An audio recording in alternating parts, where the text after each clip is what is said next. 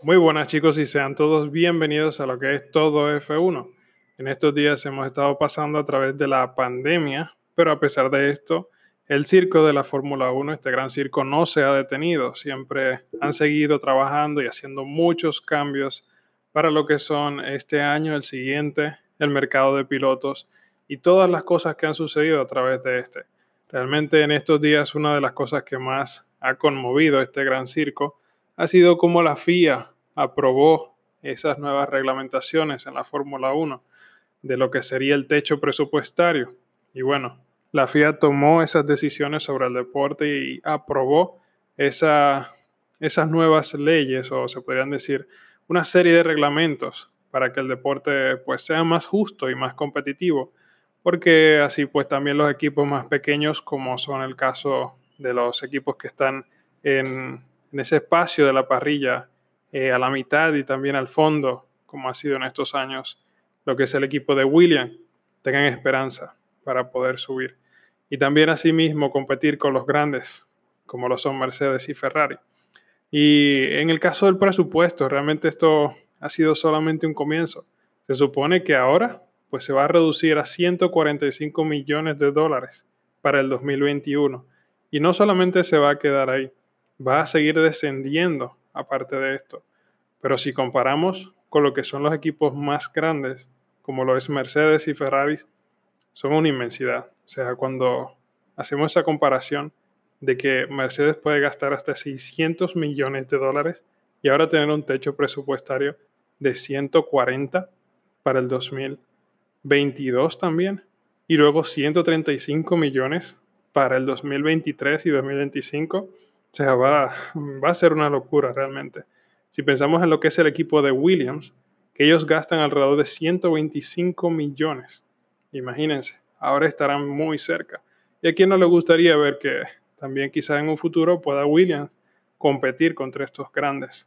A pesar de que obviamente pues hay factores como el desarrollo que no se pueden obviar. Pero para el 2020 de este mismo año pues eh, no sé si saben, pero vamos a tener una limitación en esas actualizaciones también de lo que será el motor.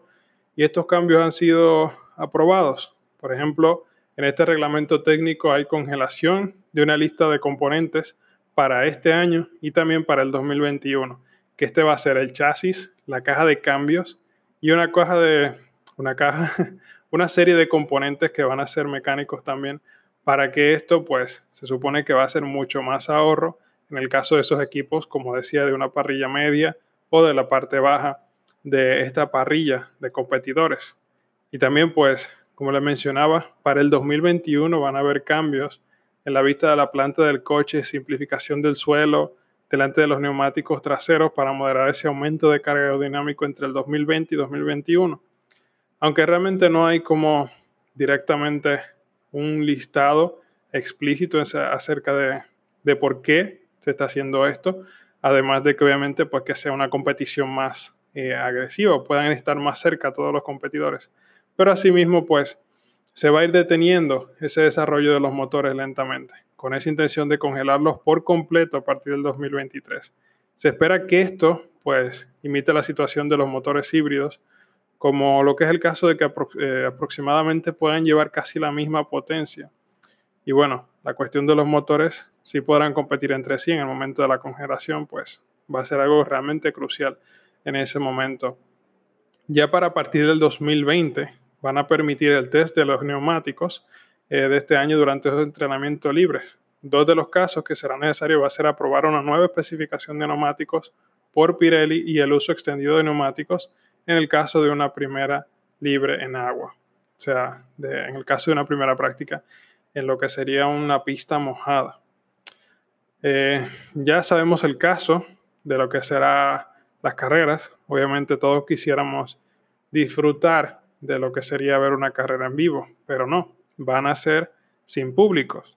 Y si acaso, pues los equipos van a permitir un máximo de 80 personas como muchos en el caso de estos equipos eh, grandes, pero realmente eh, van a estar alrededor de 60 operando directamente y con muchas eh, regulaciones. Sabemos que la Fórmula 1 está teniendo mucho cuidado con esto para que no vaya a surgir un repunte de, un brote dentro de lo que es el paddock. Eso sería muy peligroso realmente y pues retrasaría eh, nuevamente lo que sería la Fórmula 1.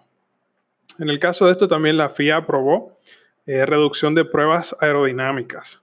esto va a ser bien interesante.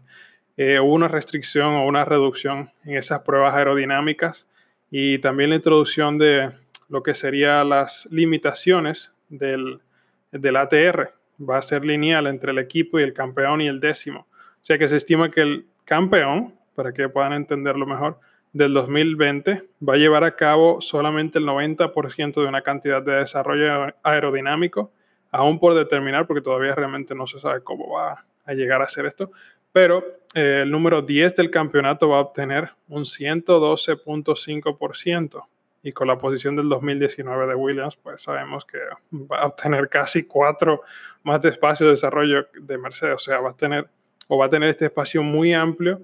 Y ya a partir de 2022, pues esa diferencia va a aumentar incluso un 64%.